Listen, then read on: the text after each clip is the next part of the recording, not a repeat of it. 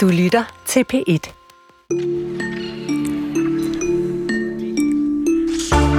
Selvom man er død, så kan man stadigvæk godt skabe nogle virkelig hæftige diskussioner.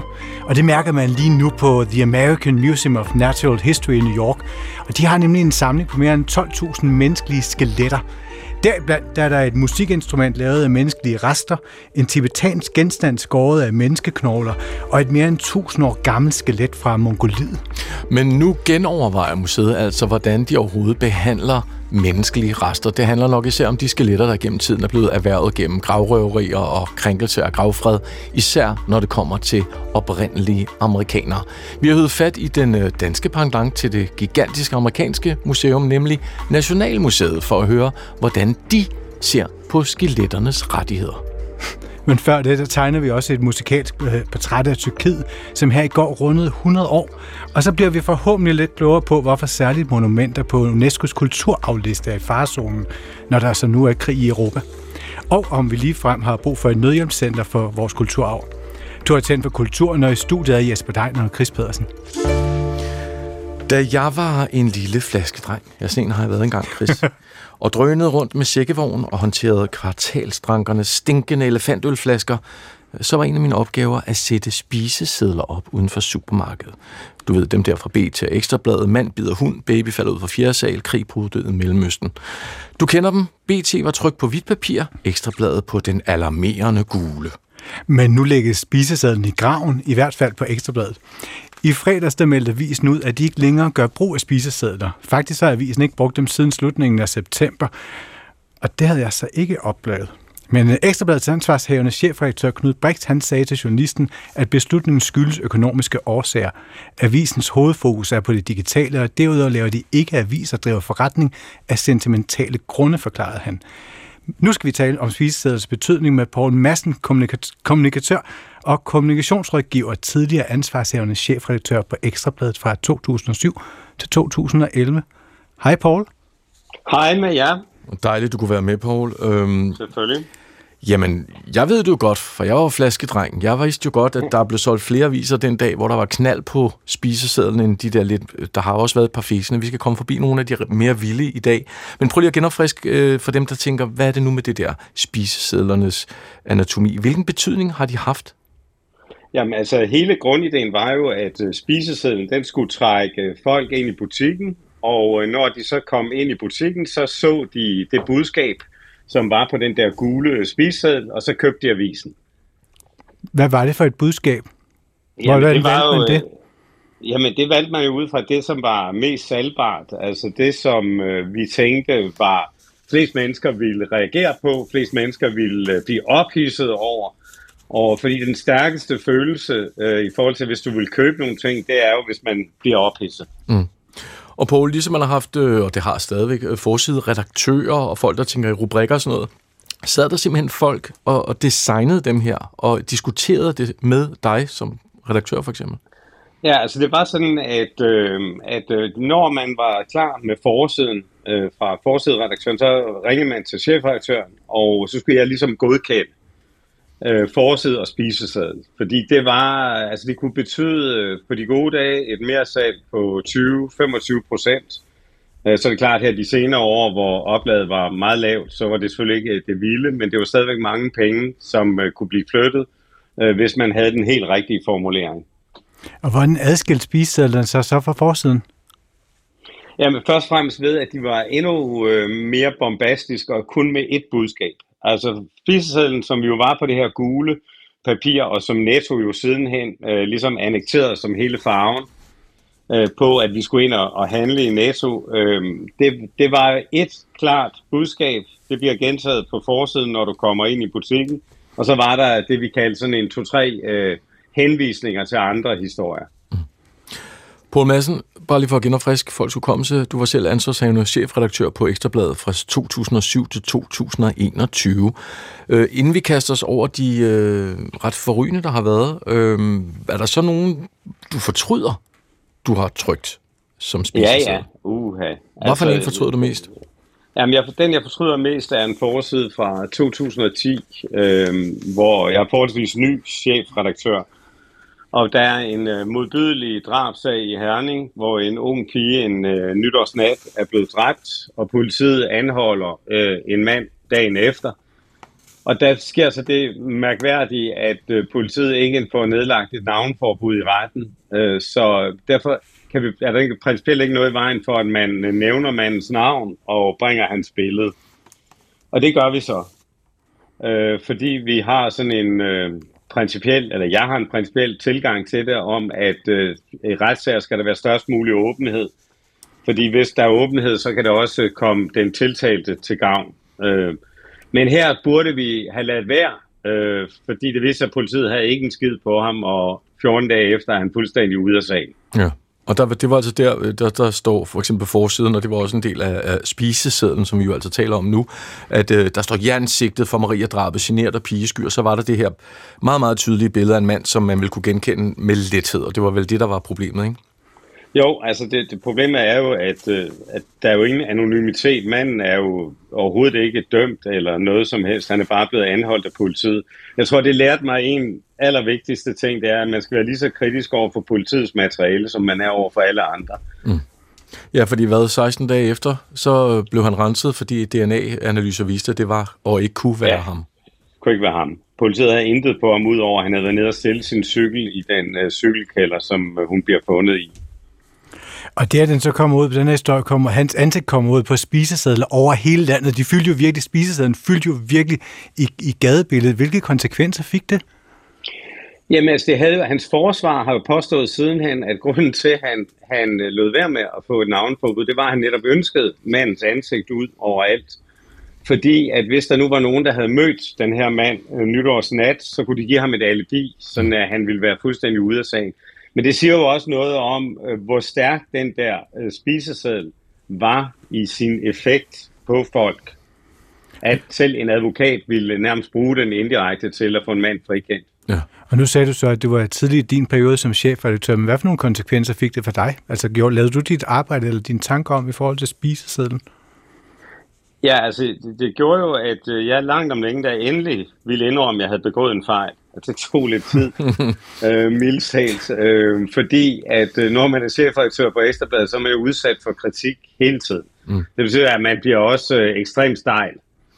Øh, og jeg tror først, det to-tre år efter gik op for mig, at jeg burde have lagt mig ned fra starten, i stedet for at vente de her to-tre år. Så det gjorde, men det gjorde internt, at jeg indførte sådan et forsigtighedsprincip plus en anden ting, som var, at da det så 16 dage senere er klart, at den her mand, han er helt uskyldig, der laver vi en spiseseddel og en forside med samme type pløkker. Altså man skal forstå, pløkker, det er, er bogstaverne. Øh, størrelsen af pløkker, ligesom pløkker hos en tandlæge. Mm. Så hvis man har store pløkker, så er det kæmpe bogstaver. Hvor vi så skriver hen over forsiden, og på øh, spisesedlen skriver renset med et nyt billede af ham. Mm. Sådan at ingen vil være i tvivl om, at han øh, rent faktisk intet har med den her sag at gøre. Nej. Men indtil da har det sikkert været meget rigt for ham. Det er en helt anden historie. Ja. Men Paul, øh, medierne, medier her er jo også øh, virkelig godt til, som du selv siger, til at sælge mere. Du siger selv 20-25 procent. Øh, hvilken spiseseddel har virkelig banket igennem og, og har, har, har præget avissalget, så du kunne mærke det? Altså, det, det er jo nogle af de tidlige. Jeg var jo i, øh, på Ekstrabladet også i en periode under Hans Engel, øh, tilbage i starten af Og øh, da Joachim og Alexandra bliver skilt, øh, der, er, der er salget af tabloidpapiraviser øh, gået kraftigt ned, fordi man har fået gratisavisen. Mm. Men den dag, der, jeg tror, vi sælger 70.000 ekstra. øh, på, øh, at vi har på, øh, på forsiden, at øh, vi, vi bringer ligesom historien om, hvorfor de er gået fra hinanden. Mens BT jo typisk royal tilhænger, ligesom skriver et eller andet sådan øh, sødt budskab på forsiden, og bliver simpelthen totalt smadret den dag. Mm. Men du går også, altså I går også all in. Nu står jeg her med en kopi af forsiden. Øh, det er jo det billede af en stander, standervissen.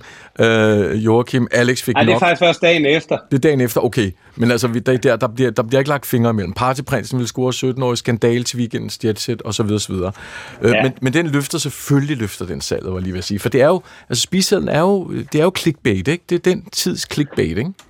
Jo, jo. Altså, det er fuldstændig det samme princip, som du ser i dag, altså med clickbait. Altså, det er jo et forsøg på at trække øh, alle ind i øh, butikken og handle. Altså, man plejer at sige, at folk afgør deres øh, køb på to sekunder. Det vil sige, det er den opmærksomhedstid, du har med en forside og en spiseseddel. Ikke? Ja. Og, og derfor var det jo, altså teknikken i det var jo, at spisesedlen ligesom skulle få dig ind i butikken, og så får du gentaget budskabet på forsiden, og så køber du. Mm. Og du har på det her tidspunkt har beskæftiget dig fem sekunder med det. Ikke? Og den her royale skilsmisse, den fik jo faktisk salgstallene op, også på, på Se og Hør Billedbladet, men, men kan du huske, andre, er der andre spisesedler, som du sådan har frisk i hukommelsen, når du tænker på nogen, som gjorde en forskel for, for salget? Jamen altså, det, det, der er jo de klassiske for, når Danmark øh, har vundet i fodbold. Altså, det blev jo sådan en helt kunstart på forsiden af Ekstrabladet, ikke? Altså, hvor folk jo selv med, mailet ind med idéer til, hvad det var for et øh, budskab, vi skulle have på forsiden, som jo helst skulle være sådan nogle konstruerede ord. Ja. Altså, det, da vi vandt EM i fodbold øh, i 92, det var så lang tid før min tid, altså der tror jeg, det, der, der var, tror jeg, man solgte 320.000 eksemplarer mm. af avisen. De siger, at de stod nede på Rådhuspladsen, der var der trykkeri på Rådhuspladsen, at folk simpelthen, når der kom friske aviser ud fra trykkeriet, så stod de nærmest og rev dem ud af hænderne på, på, på de folk, der kom med dem. Ikke? En drømmesituation. Øh, jeg står med et billede på massen øh, med en blank spiseseddel. Vil du ikke lige forklare, hvorfor du har sagt, at vi skulle hive den med i butikken her i dag? Altså, øh, er det en blank spiseseddel, så står der noget med småt nede i bunden. Vil du selv læse højt, hvad der står, eller skal jeg gøre det? Ja, du gør det lige. Plakaten er reserveret til politikere som ikke holder, hvad de lover i valgkampen. Plakaten er reserveret til politikere, som ikke holder, hvad de lover i valgkampen. Og så er der ellers den her gule side, Ekstrabladets logo, er der selvfølgelig onsdag 8. maj 2019. Hvorfor har du fokuseret på den her?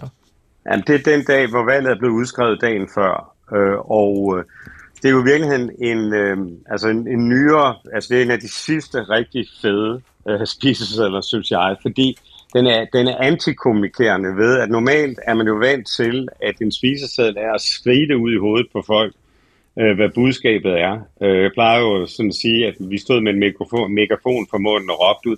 Og her, her er det jo det modsatte. At folk er simpelthen nødt til, at de tror først, at der taler om fejl, og så må de hen og se. Og så kan de godt se, at det er faktisk ret sjovt, at vi ligesom laver en blank fortid og en blank spiseseddel, som er reserveret til de politikere, der ikke holder deres løfter i valgkampen. Altså sådan også en klassisk måde jo at understøtte hele Ekstrabladets brand på. Ja.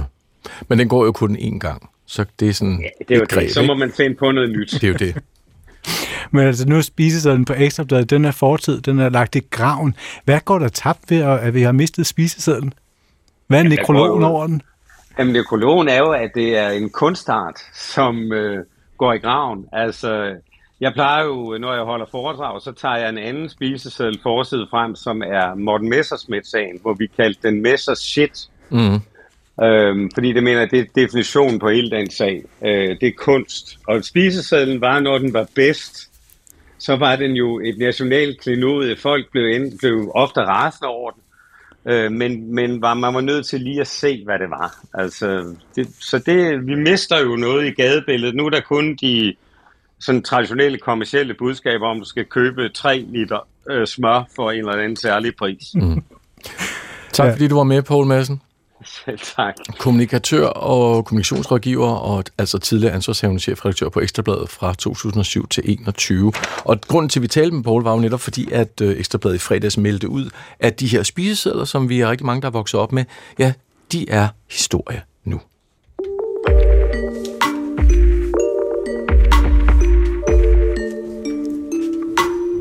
Der er krig i Europa, der er krig i Mellemøsten, og civile mister livet, og kultur bliver ødelagt. Men hvor placerer det museerne den dag i dag, når kulturarven i højere og højere grad ja, bliver offer også for, for krig? Det skal vi tale om her i dag med dig, Marie Elisabeth Berg Christensen. Du er arkeolog og konservator, og så er du Ph.D. i kritiske kulturarvsstudier. Du forsvarede faktisk din afhandling her i fredags. Tillykke med det. Ja, tillykke med det. Og det gik vel godt. Det gjorde det. Det er godt, for ellers stod det ikke her og smældede, gætter på.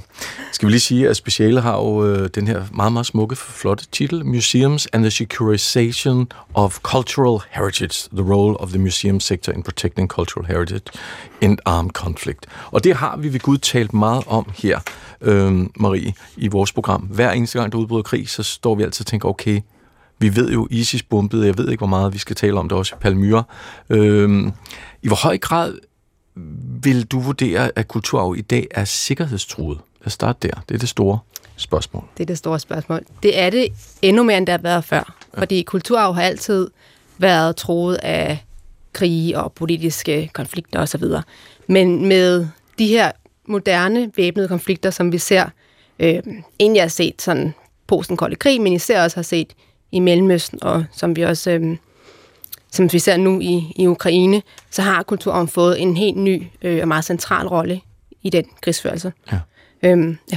Ja, også fordi, at det, sådan, som jeg er vokset op, så husker jeg, at man faktisk prøvede at undgå det så vidt muligt i krige før i tiden. Ja, der var en statue af Stalin, der blev væltet, Lenin blev væltet, Hitler, alle de der øh, symboler blev væltet, men selve kulturarven, det holdt man sig lidt fra. Det var sådan lidt en regel, vi havde alle sammen, ikke? Jo, jo, og det er der jo lovgivning om. Ja. Eller der er jo forskellige konventioner, blandt andet den konvention, som kom i køvandet på alle de ødelæggelser, der var i 2. verdenskrig, som hedder Haag-konventionen af 54, som handler om beskyttelse af kultur, af kulturværdier i væbnet konflikt. Ja.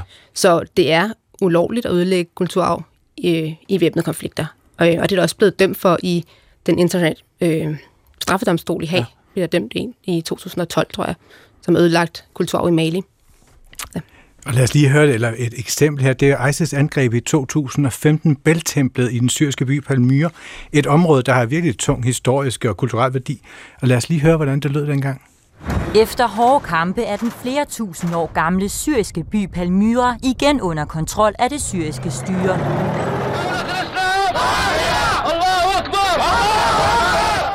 Byen er på FN's liste over verdens kulturarv. Den er kendt som sandets Venedig, fyldt med historiske ruiner, og siden islamisk stats indtog er flere oldtidsminder destrueret. Blandt andet er det gået ud over det 2.000 år gamle bæltempel. Ifølge præsident Bashar al-Assad markerer sejren begyndelsen på enden for den ekstremistiske islamiske gruppe i Syrien. Hvad var det, der skete her med bæltemplet? Med bæltemplet, det er virkelig en interessant historie, for det er bare ligesom, man siger, man ser de her vendepunkter i, hvornår ødelæggelsen af kultur og virkelig bliver et sikkerhedspolitisk øh, emne.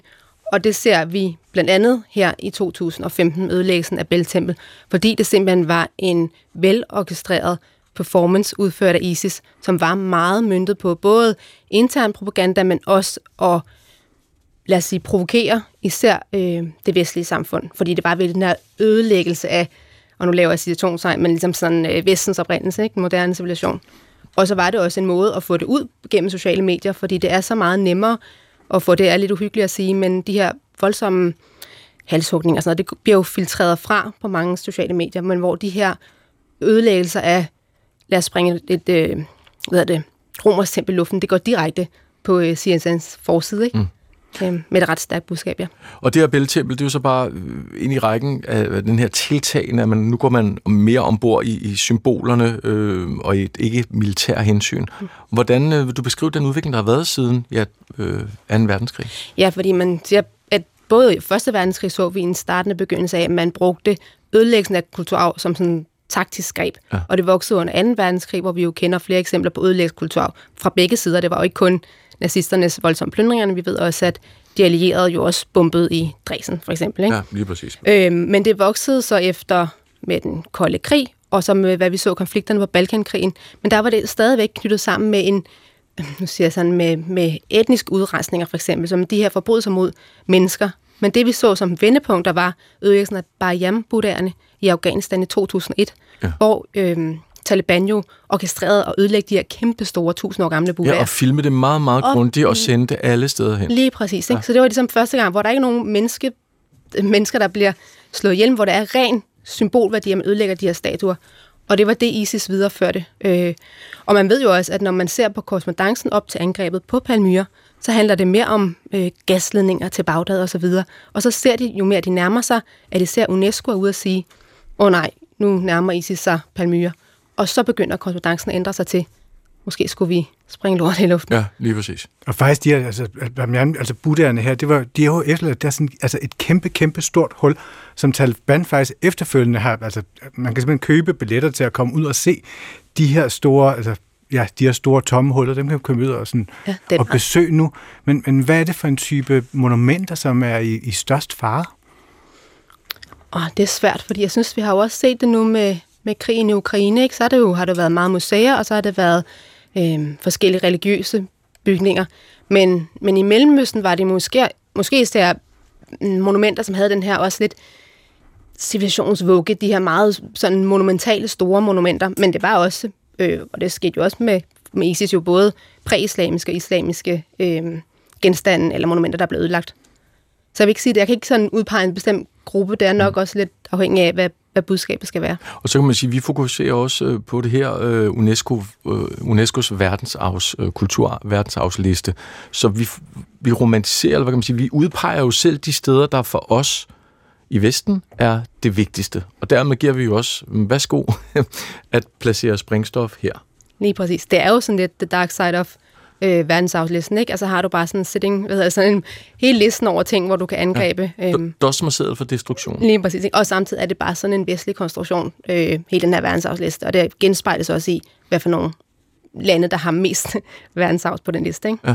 Og Marie Elisabeth, så du, du har netop lige forsvaret din phd afhandling her i, i fredags. Her skriver du, at kulturarv hænger sammen med en bredere dagsorden for fred og sikkerhed. Hvordan det? Ja, det er jo fordi, at kulturarv er den her meget stærke redskab, især øh, sådan, hvad skal man sige, emotionelt. Det har bare sådan en stærkt kraft, og det bliver brugt rigtig meget politisk. Øh, og det bliver brugt i sådan det her soft power uh, diplomacy, som et politisk redskab. Øhm, og hvorfor det har en, en, en stor rolle i sikkerhed og fred, det er fordi, at i fred for eksempel, der bliver det jo knyttet til øh, for, hvad det, forsoning og genopbygning, og man skal ligesom genetablere sociale forhold mellem især for eksempel forskellige minoriteter, der har levet sammen, eller der har været borgerkrigstilstanden.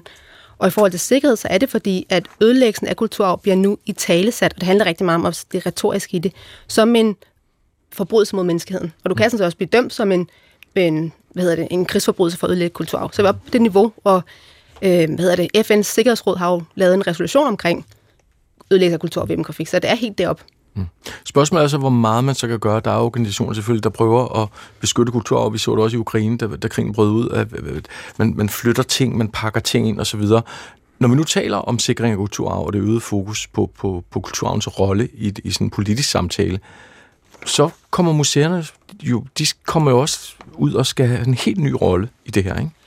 det er de i hvert fald draget ind i det, om det vil eller ej, og det er det, som jeg også har skrevet PhD i ved at ud, øh, interviewe en kæmpestor mængde af museums øh, fagfolk over hele verden, så bliver det meget klart, at det er de store vestlige museer, mm. sjov nok dem jo også med koloniale bånd, især til Mellemøsten, det er Frankrig, det er Storbritannien, Tyskland, og så er det øh, USA med The Smithsonian Institute, og USA har jo også haft ret der, store militære interesser i Mellemøsten, og det kom især efter 2003, også hvor de var med til at skulle have beskyttet museet i Bagdad, der jo blev plyndret og ødelagt fuldstændig, mm. øhm, og fik meget kritik for det. Så de her museer har så også jo både det politiske og den koloniale, hvad skal man sige, den historie med sig, og så er det også, fordi det er fagfolk, så det er lige pludselig dem, der bliver drevet ind og sidder og laver no-strike-bombelister, eller øh, giver rådgivning til FN's Sikkerhedsråd, eller træner øh, arkeologer eller konservatorer i områder med væbnet konflikt. Som de vil lege, så er de sådan set kommet med det. Men det er, må jeg understrege, en special dimension, som har mm. ressourcerne, og nok også den politiske medvilje, eller for, det, for deres... Ja, det er klart. Ja. Ja, for man tænker også, at det altså, kræver ressourcer. En ting er økonomisk i forhold til at afsætte timer til det, men jo også ressourcer i forhold til folks uddannelse. Men, men hvad for nogle, altså, hvilke udfordringer sætter det for, for fremtidens museer, de her store museer her? Den største udfordring er, at det er voldsomt persondrevet, og så er det ikke institutionaliseret. Hvordan persondrevet? Og det er, jamen, det er jo det, der er så spændende. Du kan samle de 10 personer, der står for det, øh, fordi det er en meget jeg får til at lyde som om, de her store museer er ude og gøre en hel masse, men det er virkelig båret af, enten at personer har en øh, personlig tilknytning til de områder, for eksempel med Smithsonian Institute, hvor hende, der er direktør for deres Rescue Initiative, Corinne øh, Wegner, hun var udstationeret som soldat i Bagdad ah, okay. i 2003, mm. og så de ødelæggelser, og er kommet tilbage, og har så ligesom fået lov til, og det er også en del af udviklingen Smithsonian, hvor vi i nullerne også så, de åbnet øh, Native American øh, Indian Museum, og African American Museum. Så vi snakker, det er jo en, en tid, hvor der er nogle tendenser i museumsverdenen, der går også på dekolonisering og åbning over for minoritetsgrupper. Og måske får det også det med at tage stilling. Lige på det stilling. Og, og problemet her, for lige at vende tilbage til det er, at museerne, synes jeg, kan ikke have den rolle, fordi museet er, og der er måske nogen, der bliver lidt sur og siger det, en politisk institution, som er meget præget af den nationale kontekst, det er i, og de nationale politiske agendaer, det er i, og også geopolitiske agendaer. Som vi også, altså man kan jo se, der var det her kæmpe fokus på at ødelægge sig i Ukraine nu, ja. men der er blevet ødelagt i Ukraine siden 2014. Det har vi bare ikke sagt så meget om, fordi Rusland på det tidspunkt var en ret stor, det er det jo stadig en geopolitisk spiller, og også en stor donor af penge til for eksempel øh, UNESCO. Mm. Men nu kan, ja. Hvor stor en rolle, øh, Marie, spiller øh, Blue Shield fordi Blue Shield Danmark har vi jo talt med herinde som Gud, altså der for lige at genopfriske, altså det er jo dem, der arbejder for øh, i alle de her krise- og krigssituationer, at bevare og sikre kulturarv, altså genstande og så videre, samlinger. Øh, spiller de nogen rolle nævneværdigt? altså udover at de selvfølgelig gør opmærksom på, at ja. det her er et problem, det skal vi være opmærksom på. Nu er det også svært. Jeg sidder jo selv i bestyrelsen i Blue Shield Danmark, ja, okay. øhm, og kritiserer min PhD ikke Blue Shield som sådan, altså det er internationalt, men det er en organisation, som på mange måder ikke har midlerne til det, eller ressourcerne til det. Det er ikke, at de ikke gør et godt arbejde, men de Masser kan jo ikke... ord, men som ikke så mange midler til handling. Ja, det er svært. Vi fik i Blues Danmark fik vi jo 5 millioner af Velusfonden, og der kunne vi så lige pludselig gå en dialog med direktøren for det ukrainske nationalmuseum og sige, hvad er det, jeg har brug for? For det er også en vigtig pointe her, det er, at man ligesom, du ved ikke, kommer som en, en vestlig organisation. Nu er det ikke, fordi Ukraine er Vesten, men, men eller i Mellemøsten andre steder kommer og siger, at I skal bare have alle de her ting. Nej. Men går i dialog med de lokale museumsfolk, man skal hjælpe, for det er tit andre ting, de har brug for, end hvad man selv synes ja. ser godt ud på papiret. Det er klart. Også i respekt for dem i lokalmiljøet. Ja, og nu siger du så netop det med, at museerne de kan ikke indtage den her rolle, og så med eksempel i Ukraine-Rusland-konflikten. Hvad kunne museerne så gøre? Og det med, de, de kan ikke indtage, men de kommer til at gøre det alligevel. Det betyder, at mange af de her rednings- eller kultursnødhjælpsinitiativer, de bliver sådan meget ad hoc, og de bliver meget en krise af gangen, og meget myndet på de steder, hvor der er politisk velvilje. Der har været masser af ødelæggelser i Kina eller Etiopien sidste år, det, eller Sudan. Lad os sige, der er ikke, det er der jo ikke fokus på, ligesom der var Mellemøsten, Ukraine. Det er meget tydeligt, det der politiske fokus. Så jeg tror, at man er nødt til at tage det ud af en, af en politisk organisation, og også af sådan nogle organisationer som UNESCO, som jo er sådan nogle medlemslandsorganisationer, hvor der ja. er så meget byråkrati, og der er så meget soft diplomacy. Og så have det ind under humanitær bistand på en eller anden måde. Og så måske lokale museer kan søge penge derfra, øh, til hvad de så har brug for reelt dernede, mm. hvor konflikten foregår. Undskyld.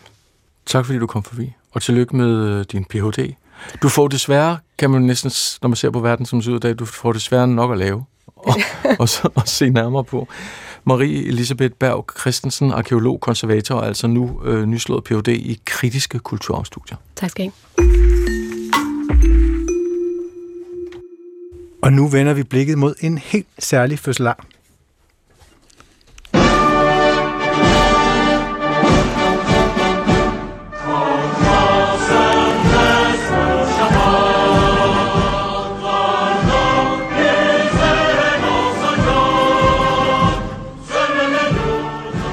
Det her, det er Tyrkiets nationalsang. Og i går, der kunne Tyrkiet fejre 100 års fødselsdag. Republiken Tyrkiet blev grundlagt af resterne af det osmaniske rige, der blev endelig opløst under 1. verdenskrig. Og øh, for at fejre 100 års fødselsdagen har vi landechefen for det Danske Kulturinstitut i Tyrkiet med på en linje direkte fra Tyrkiet selvfølgelig. Og hun skal hjælpe os med at tegne portrættet af Tyrkiet gennem musikalske nedslag. Det synes vi var lidt smart. Velkommen til dig, Fysen Eriksen. Hej. Tak skal du have. Landet... Og hej fra Tyrkiet. Hej fra nogle tre fantastiske dage fyldt med øh, samholdt kærlighed og musik Ej, her det, øh, i Tyrkiet. Det er jo helt perfekt. Det er næsten ligesom, øh, det er ligesom Melodi Grand Prix nu. Vi kører direkte fra Fysun. Øh, landet, lad os lige få lidt historie på her. Ikke? Kemal Atatürk. Ja. Hvilken figur ja. er det nu, han er?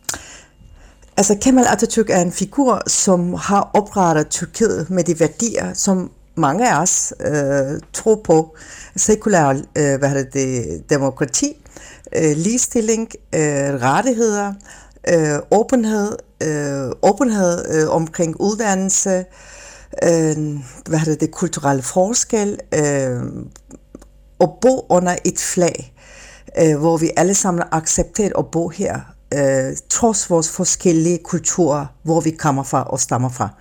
Øh, jeg vil ikke sige det, altså jeg vil ikke bruge sådan et amerikansk udtryk, men øh, det er lidt ala det. Øh, det vil sige, at øh, min familie kommer fra for eksempel øh, fra Balkan. Der er rigtig mange mennesker, der stammer fra Kurdistan, Armenien, fra Sortehavet, fra Mellemøsten, fra Mediterranean, og det gør landet rigere, men øh, i sin tid øh, har han ligesom efterredet efter Første Verdenskrig Tyrkiet øh, og dannet øh, republikken øh, har udtrykket, at nu bor vi, nu vælger vi bo her under et flag et sted, og vi giver vores øh, hvad det, det, øh, farve til øh, kulturen, og vi accepterer og danner øh, en kultur, øh, som pos, øh, hvad det, påstår, eller, øh, hvad det består af forskelligheder. Og fysik, den her, den her hvad hedder det, meget sammensatte befolkning, altså befolkning, hvad har den givet til, til, til kulturlivet i Tyrkiet? Meget, synes jeg. For eksempel, altså når jeg besøger selv Tyrkiet, altså jeg har boet her hele mit liv, og nu arbejder i Danmark, men øh, hver gang jeg rejser rundt, så bliver jeg stadigvæk meget, hvad hedder det, inspireret, påvirket af den rigdom, der findes her på landet. Altså alt fra øh, Lydia, fra Hittit-kultur, fra Byzantinien, fra Seljuk, fra ottomanske, fra Frygien, øh, fra Europa i sin tid, øh, da ottomanske rige var hele vejen op til Østrigs grænser, øh, fra Frankrig, fra Mellemøsten, øh, fra Sortehavet, fra, øh, hvad det, det, øh, fra vores grænser til vores russiske hvad det, naboer. Øh, og det giver en rigdom, øh, altså både til musikken og kulturen, og øh, hvordan vi ser ud, øh, hvordan vi tænker, hvordan vi opfører os. Øh, ret meget, synes jeg. Mm. Men øh, nu er jeg arbejder også inden for kultur, så måske er lidt nørdet. det må du gerne være, Fyson. Men som vi kan høre, altså en, en, en fantastisk cocktail. Masser af farver og striber og lyd. Ja. Og øh, vi har jo netop, som vi lige sagde i begyndelsen, valgt at fokusere på, på den her 100-årsdag, øh, og ja. for at bruge musikken. Lad os øh, starte med Sezen Aksu. Jeg prøver at sige det så godt jeg kan. Var det nogenlunde ramt Sezen Aksu? Helt perfekt. Nå. Inden vi hører lyden, hvad øh, har hun gjort sig bemærket indenfor? Det skal vi måske lige vide. Jamen, hun er papdronning, altså hun er vores dronning, øh, der har øh, sunget nogle sange, der har melankoli. Øh, og øh, melankoli, øh, altså nogle gange i Europa bliver betragtet som en negativ ting, øh, men når man kigger på psykologi og verden, så det er melankoli, at det er at acceptere livets realiteter, acceptere tristhed og ulykkeligheder, og måske også en sund øh, holdning øh, til ensomhed og vi kalder det på, altså i Tyrkiet, det er en, øh, hvad er det, det er en smerte, der giver glæde. nu ved jeg ikke, om det lyder lidt mærkeligt, men øh, at det er, at vi ligesom gennem sangene, vi kan synge sammen, vi kan genkende vores mm. øh, problemer, fortid, smerte. Man kan også se den sammenhold, øh, vi, vi kan i vores nation, øh, og være lykkelige på en mm. eller anden måde, måske øh, senere.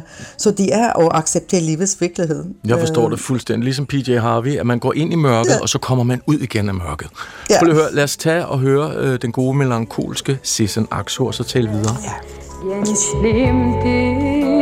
Sen ellerinde bahar demetleri için ışık ışık kısaca sen gençliğimdin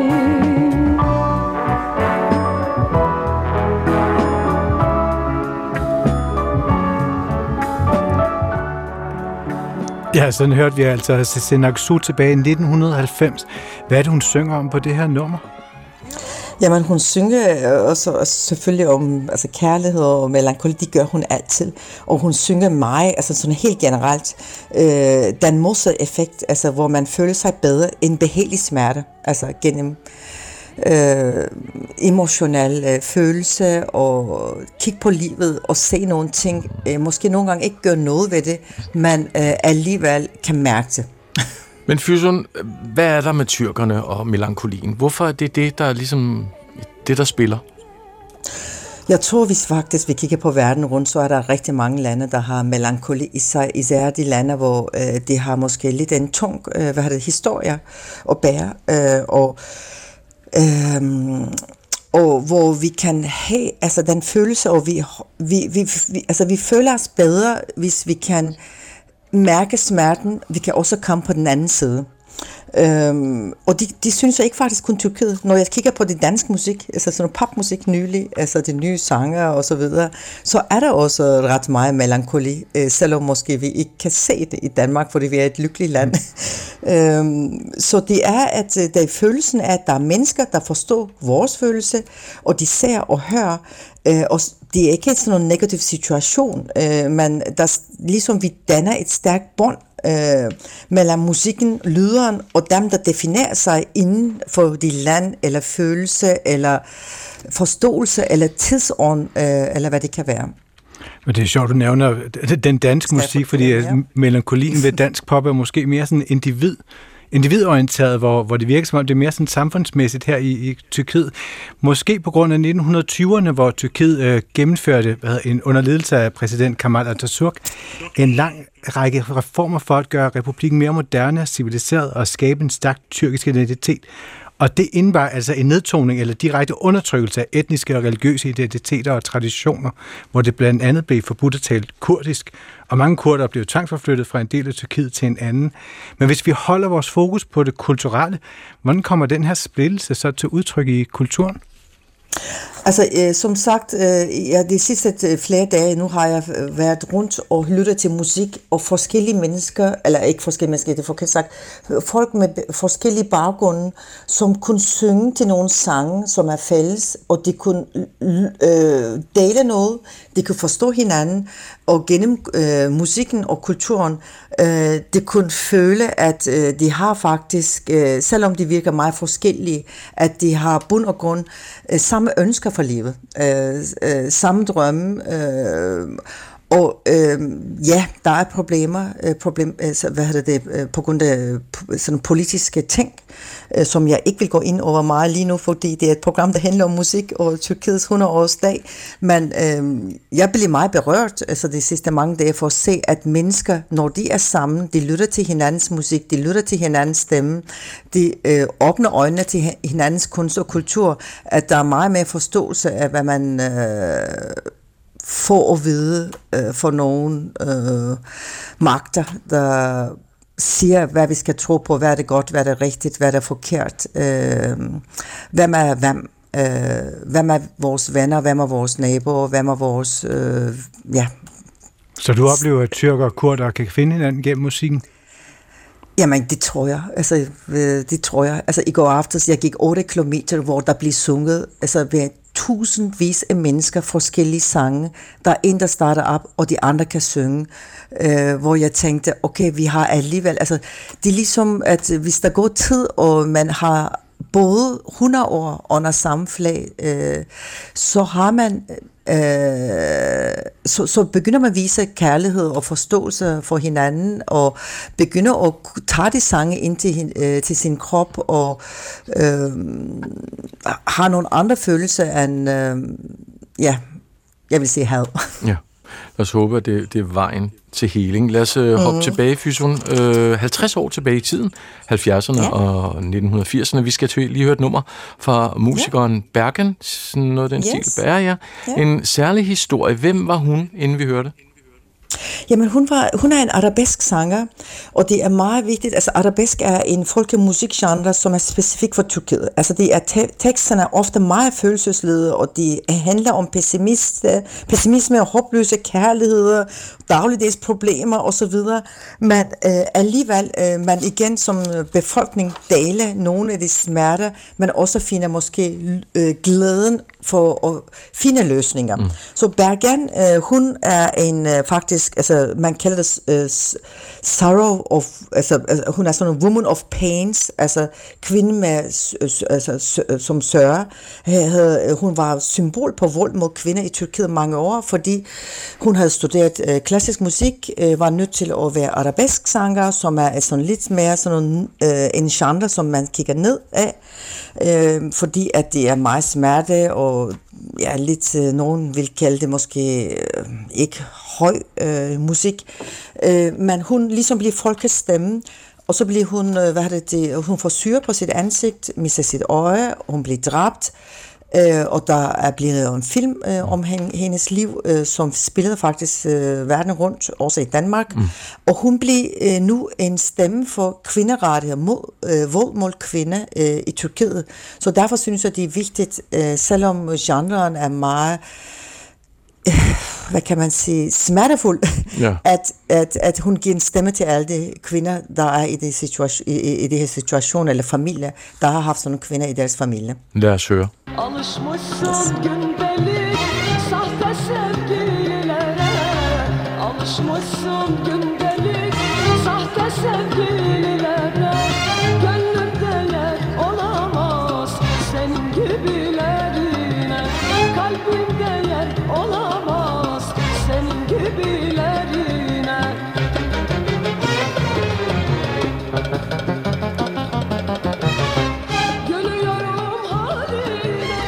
Hvor stort et aftryk, Fysun, øh, har hun afsat, hende her Bergen?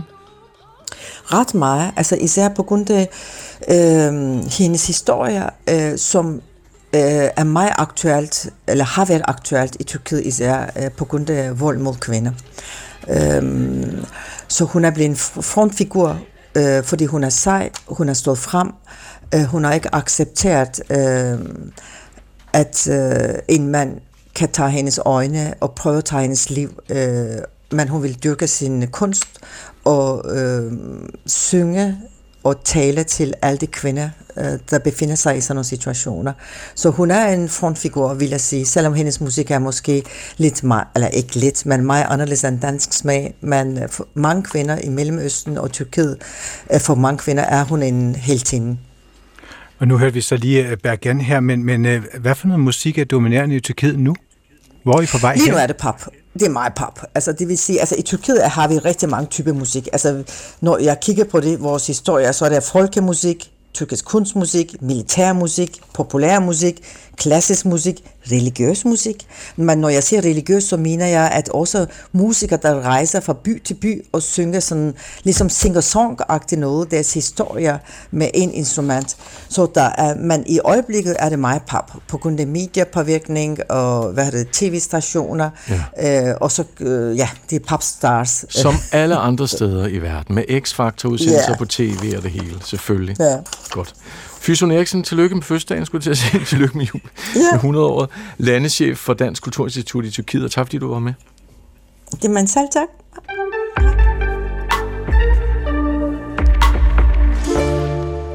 Og nu til det verdens mest imponerende museer. Det er et sted, der tager dagvis at komme igennem. Der er 20 forbundne bygninger, 45 sale, et planetarium og et stort bibliotek. Og så er der 35 millioner udstillede dele over 230.000 kvadratmeter. Det er American Museum- Museum of Natural History på Manhattan, vi taler om. Og i tråd med tiden, der vil de nu grænske mere end 12.000 skeletter, som de ellers stiller til skue, fordi at de vil genoverveje, hvordan de behandler menneskelige rester i det hele taget.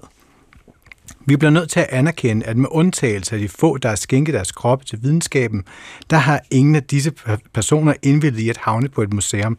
Det skriver museumsinspektør Sean Mead Decatur på BBC i et brev til de museums ansatte. En stor del af museets samling af skeletter er erhvervet gennem gravrøve, krænkelser af gravfreden og med en opfattelse af, at visse kulturpersoner var objekter, som kunne stilles frit til skue. Og i museets samling, der finder man blandt andet utallige skeletter fra oprindelige befolkninger, selvfølgelig verden over, samt øh, slavegjorte personer af afrikansk afstamning. Og de er jo altså blevet gravet op i løbet af det 19. og 20. århundrede af forskere, der blandt andet ønskede at undersøge raceteori. Og som det jo er sket mange steder i verden, så er det nu planen, at der skal sættes gang i en såkaldt repatrieringsproces. Så altså de her skeletter, som er indsamlet verden over, kan blive leveret tilbage til de områder, hvor de stammer fra. Og blandt de mange skeletter og objekter, der fjernes, der findes med, blandt andet, du sagde det også i begyndelsen, Chris, øh, et musikinstrument lavet af menneskelige rester. Der er sådan et mere end 1000 år gammelt skelet fra Mongoliet, og en tibetansk genstand lavet af menneskeknogler. Den danske pendant til det her gigantiske museum på Manhattan, det er jo Nationalmuseet, og derinde der sidder der en mand. Han er forskningschef og hedder Christian Sune Pedersen. Velkommen til, Christian. Tak. Tak fordi du kunne komme herind. Vi tænkte, det er en god anledning til at invitere Christian Sune ind, fordi vi skal høre lidt om jeres behandling af menneskelige rester og skeletter. Men umiddelbart, hvad tænker du om den her amerikanske måde at reagere på? Altså, jeg kan jo ikke sige, at den kommer fuldstændig bag på mig, fordi man kan sige, som, som I selv er inde på, det er jo noget, der sker i tiden, at museer i højere og højere grad øh, kaster øh, nye blikke på deres egne samlinger med sådan et etisk udgangspunkt. Og så kan man sige, at der har været en proces i gang i virkeligheden i rigtig, rigtig mange år i USA. Altså, der er en særlov fra øh, 1990, altså for 33 år siden, NAGPRA, Native American Graves Prote- Pro- Protection and Repatriation Act, Ja. som faktisk pålægger de amerikanske museer at gennemgå deres øh, samlinger af humane levn for at se, øh, hvor de kommer fra i forhold til de indfødte folk i, i USA, med henblik på så at kunne tilbyde dem leveret tilbage. Ja. Og, øh, og så kan man sige, hvad skal man være overrasket over, at det sker nu, eller at det ikke er sket for længe siden? Mm. Men det, det, de gerne vil have, sådan som jeg læser også øh, den her NAGPRA-lov øh, fra 1990, sagde du, ikke? Ja. Omkring.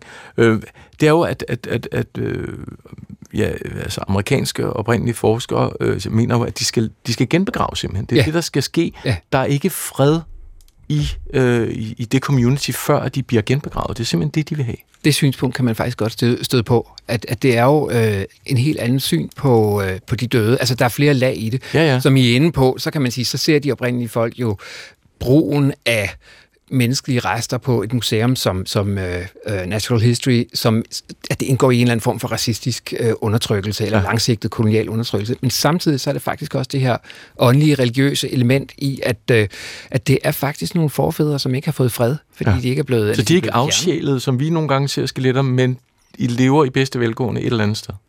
Der er en eller anden form for Mm. øh, spirituel disruption. Interessant. Og det handler måske virkelig om det her med sådan, altså netop modsætning mellem det, altså det hvide USA, altså det oprindelige folk, når, når man taler om det her spiritualitet, ikke? Præcis. Hvordan ser det ud herhjemme? Jamen altså, man kan sige, vi følger jo, altså herhjemme har vi jo også skeletter på danske museer, og, og nogle af dem er jo meget kendte. Vi, vores mest kendte øh, humane levn, det er jo Ægvedpigen, Ja. ja. som vi har udstillet. Øh, så, og, men mange danske lokalmuseer øh, og Moskov og så videre viser jo mosefund. Så er der også øh, øh, human levn af en lidt nyere dato fra middelalderen, og sågar op i nyere tid kan man godt øh, finde det rundt omkring. Der er selvfølgelig Medicinsk Museum, som har deres samling af, af helt specielle øh, præparater og mennesker. Øhm, og så endelig så findes der også hist og pist øh, øh, øh, human levn fra andre lande. Vi har for eksempel, ligesom Glyptoteket har det, øh, egyptiske mumier, øh, Ja. som er en Som er en kæmpe succes. Det er, vel, det er rigtig mange øh, skolebørn, der går ind i serien. Ja, lige præcis. Og Ja. jeg kan, jeg, kan, jeg kan slet ikke reklamere nok for Moskovs nye udstilling, de lige har åbnet om, øh, om, om døden Ja. øh, i Ægypten, hvor de også viser mumier. Og man kan sige, det er jo sådan et eksempel på, altså, det kan jeg skal sige, den måde, vi forholder os til det på, det er, at vi følger jo de internationale normer for god praksis i museumsverdenen, som, eller vi forsøger i hvert fald, Ja. som er lagt fast af, af den internationale museumsorganisation, der hedder ICOM. Og i deres etiske charter, der står jo, at øh, jeg, kan, jeg har næsten lyst til at citere det. Det må du meget gerne. at udstilling af objekter med human oprindelse og materiale af religiøs karakter skal ske i overensstemmelse med professionelle standarder og med de interesser og trosforestillinger, som findes i det samfund og de etniske og religiøse grupper, objekterne kommer fra. De bør præsenteres under udvisning af stor takt og i respekt for den værdighed, alle folk har. Mm. Oversat betyder det jo, at vi, vi kigger i virkeligheden, når det kommer til vores internationale samlinger, vi kigger meget på, hvordan det ser ud i det land og det samfund, eller den etniske gruppe specifikt, hvor de her humanlevn kommer fra. Ja. Er det steder, hvor man som for eksempel i Arktis kan synes, det er problematisk, så skal vi jo ikke udstille det. Så for eksempel, da vi havde den store gennemgang, øh, hvor vi delte vores samling med Grønlands Nationalmuseum, som førte til en store repatrieringsproces for godt 22 år siden, så blev hele samlingen af humane øh, levn fra, fra udgravninger og grave og så videre i Grønland, de blev ført til ind under ejerskab af, af museet i Nuuk. Hvor imod ægtvedpigen, der behøver man ikke tænke på, hvor er hun fra. Der ved vi, det er det, det, samme, det samme historie, der, det er den kulturkristne syn på skelettet. Hun er afsjælet, det Ja. er okay, tiden er gået. Ja, lige præcis. Nu, lige sjovt nok med ægtvedsvin, har der jo faktisk været lidt, lidt diskussion Ja, om, det hvor ved jeg den godt, kom fra, tidsfast. men, det ved godt. men fra god nok. Ja. Ja. Men, men det her med tiden, der går, det har jo også noget at sige, Ja. Christian, ikke? Altså, Jo. fordi du har jo ikke så meget udstillet fra, ja, jeg ved, hvad, hvad, hvad, det, hvad det seneste skelet, øh, menneskerester? Øh, på Nationalmuseet i, inde i Prins Palæ, der, der er det oppe i 1800-tallet. Okay. Øh, og det er... Hvad tænker man om det? Hvem- så? Jamen, jeg, det jeg tænker, det er jo for det første, hvad, hvad ligger der i det med det respektfulde? Det må aldrig gå hen og blive morbid. Man skal altid virkelig se sig selv i øjnene og tænke, hvad er det, der er min begrundelse for at udstille? Hvordan kan man kontekstualisere det, vi udstiller ja. på en respektfuld måde? I det her tilfælde, jeg tror, det seneste, vi har, det er fra midten af 1800-tallet, eller slutningen af 1800-tallet. Det er en, en kroget ryggrad fra et, en fattig kvinde fra København, og som illustrerer, hvad der kan ske med en menneskelig krop med de øh, voldsomme mangelsygdomme og underernæring og, og, og problemer, der kunne være ved at leve i, i byen på det tidspunkt. Så det er en genstand, som skaber en meget stærk følelsesmæssig forbindelse mellem øh, museumsgæsten og så den problemstilling. Altså, der går simpelthen et stød igennem dig, når du ser den, fordi du tænker, okay, Det har været smertefuldt. det var sådan. Ja. Ja. Altså, det var simpelthen så fattige var vi, så problematisk var det. Men hvordan er hun, hvordan er hun, hun ind på museum? Jeg kender, faktisk, jeg kender faktisk ikke den, den konkrete museumshistorie bag øh, hendes proviens. Ja. Det, må, det må jeg være ærlig at sige. Øh, men, men, jeg, men, men hun er udstillet på en måde, hvor hun indgår i en tydelig sammenhæng, Ja. hvor det er klart, det handler om kummerforhold i København.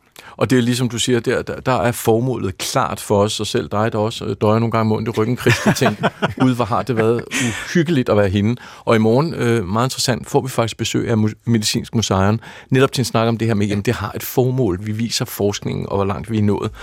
Øh, de udenlandske kolleger, nu har du fortalt lidt om de samlinger, du sidder med som, som, som øh, samlingschef, øh, forskningschef. Hvordan ser man i andre lande, for eksempel New Zealand, der er jo også en kæmpe oprindelig befolkning. Ja. Hvad gør man der? Jamen altså, New Zealand har jo været igennem en proces, hvor man har gjort rigtig meget for at prøve at få tilbagekaldt, havde jeg sagt, alle de humane levn af, af indfødte. Øh, og, øh, og det er jo, det var, der er jo nogle frygtelige morbide historier, blandt andet øh, tatoverede maori-hoveder fra, altså fra, fra, øh, fra stammehøvdingen, som er blevet øh, taget som trofæer i forbindelse med indbyrdes krige. Og, og det, det, det er en ting, men i virkeligheden så blev de her øh, hoveder til sådan en form for øh, prestigeobjekt, trofæ, som man begyndte at efterspørge europæerne, indsamlerne, museerne. Ja. Og det vil sige, at man skabte i virkeligheden en efterspørgsel på døde mennesker, som man ved førte til yderligere drab. Det vil sige, at museerne var sådan set øh, altså, øh, øh, hvad kan man sige, bagmænd i sådan en kæde, af, hvor, hvor, hvor der var mennesker, der blev slået ihjel. Og der har været en stor, øh, lang proces, som gjorde, at øh, altså, vi havde faktisk et af de hoveder i samlingen, som vi udskilte i, øh, jeg mener, det var i slutningen af 90'erne, hvor de nu ligger i en særlig... Øh, en særlig hellig krypt af en art, som man har lavet et, et minde, et, et forsejlet lukket mindested under Nationalmuseet til Papa. Okay. Så altså, lidt simpelthen ligesom også genbegravet, ligesom vi talte om før, altså i, i respekt for det oprindelige. Ja, fordi man kan sige, at det, er jo ikke, det, er jo, det, er meget, det kan være svært at genbegrave en til en, hvis man ikke ved præcis, hvor den kommer fra. Mm. Det, det er for eksempel faktisk det argument, man møder fra mange af de amerikanske museer. Hvor, hvorfor har de ikke bare sendt det helt tilbage nu, 30 år efter Nakba? Men det siger de, det er utroligt svært at spore.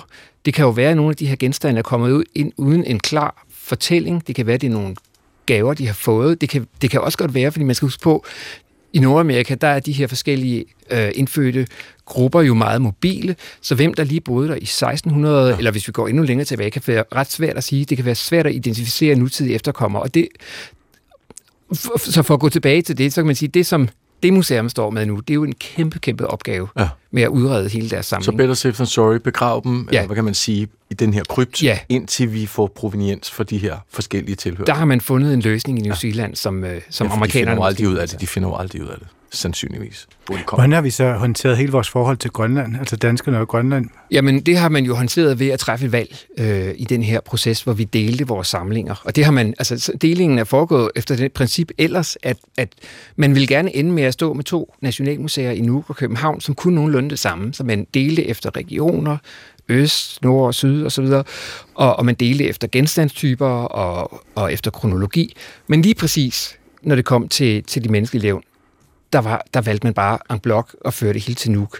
Det ligger så rent fysisk i København, øh, et, sted af, af sådan rent bevaringsmæssige hensyn, men ja. det er grønlandsk ejendom, og det er øh, vores grønlandske kolleger, der har suveræn bestemmelsesret over, hvad der skal ske med det. Altså for eksempel, om man kan lave øh, fysiske prøvetagninger på, på nogle af dem. Hver gang der er nogle forskere, der ønsker det, så skal man spørge i Nuuk. Det er klart. Du er forskningschef, og du har en masse dejlige kolleger rundt omkring. Hvor meget taler I om de her ting? Hvor meget mødes I og diskuterer? Fordi det er jo tiden. Det er det, vi taler om i øjeblikket. Altså man kan sige, vi har jo en generel taler man ret meget om, hvilken rolle vi har som museer. Altså som museer med, især som museer med samlinger om, fra andre dele af verden. Men ja. i det hele taget, så synes jeg faktisk, etikdiskussionen fylder meget. Det fylder også meget, at man prøver at, at se, om man kan skabe nogle nye gode praksiser. For eksempel ved at, at have en meget meget mere udviklet dialog med efterkommere, øh, eller folk, der på en eller anden måde repræsenterer de her øh, oprindelsessamfund. Altså, nu har jeg ikke været i nogen dialog specifikt om skeletter, men, men altså om, om de samlinger, vi har for eksempel fra Nordamerika. Man er mere inviterende i virkeligheden. Man rækker ud, Ja, i stedet for at vente på, at nogen siger, hvad fanden har I gang i? man kan vel sige, vi, hvor vi engang måske så det her øh, kulturarv som, som, som, som, at nu er det vores ejendom, så ser man det mere nuanceret, som at det er sådan en form for delt. Øh, mm. og, og, og kulturel ejendomsret øh, er måske også noget, man begynder at tænke mere i. Er I færdige med at grænske jeres samling? Det bliver vi aldrig. Nej, fordi der ligger jo rester rundt omkring, og det, ja. Som der er interessant med, ved National uh, History Museum der i Manhattan, det var jo, at det handlede også om den måde, man behandler rester på, der ligger bagved os, som ikke Ja. er udstillet. Ja. Der har I vel også noget ja. liggende histopist. Men vi er, vi er faktisk øh, i gang med at, at prøve at, at danne os et bedre overblik. Vi har også øh, besluttet os for at lave nogle bestemte områder i vores magasiner, hvor det ligger samlet på en på en ordentlig måde, sådan, Ja. så man ikke bare lige støder på det tilfældigt, når man går igennem. Mm. Men vi kan, jeg kan ikke sige, at vi har et fuldstændig endegyldigt Nej, nej. overblik. Øh, og, så, og så kan man sige, så igen, så er der også meget forskellige samlinger. Ikke? Der er, der er de, de, de Danmarks historiske mosefund og sådan noget, og så er det de, de udenlandske samlinger. Så vi er, vi er, vi er i proces, vil jeg sige. Det er godt. Og nu sagde Jesper lige, at jeg havde døjet med, med ryggen her forleden. Øhm, hvis jeg nu skulle på museum her i fremtiden, kunne man så forestille sig, at den her proveniens kommer til at blive meget mere tydelig på, på, de, på, på dem af os, som skal inde på Nationalmuseet om 200 år? At man simpelthen vil have en meget Chris tydeligt Petersen, testamente. Ja. Altså, det er, det er jo selvfølgelig altid et spørgsmål, hvor meget, hvor meget information kan vi låse ind i vores udstillinger, men det er helt klart, at når det kommer til sådan noget her, så vil vi jo ikke længere udstille skeletterne som typer, for eksempel. Her har vi en langskalle, eller altså de, de der gamle problemer. Så der vil vi jo gøre så meget, som vi kan ud af at prøve at, at give individet en form for værdighed ved at fortælle lidt om, hvad er det for et liv. Det er faktisk det, man kan se i vores udstilling om ægtvedpigen, hvor vi jo har brugt den, den naturvidenskabelige forskning til at lære en masse om hende, som vi nu formidler. Vi har sågar lavet en form for animeret avatar af hende, så man kan, man kan høre hende fortælle. Øh, Det har så, vi faktisk også spillet her i radioen, lige præcis. Ja, så man kan høre en fortællelse, så vi får kroppen med, og individet og historien. Ja. Perfekt. Forskningschef var det her. Det var Christian Sune Pedersen øh, fra Nationalmuseet. I morgen skal lige sige, der har vi jo øh, der har vi samlingschef Jon med fra Medicinsk Museum, og der skal vi tale om lige præcis det med, hvordan håndterer man skeletter, når man er et medicinsk museum, hvor det handler om sundhedsfaglighed og videnskab. Ja, så må vi se, om jeg ender om 200 år på Nationalmuseet som en fladpande. Du lyttede til Jeg er Kultur. langskalle. Nu er der radioavis.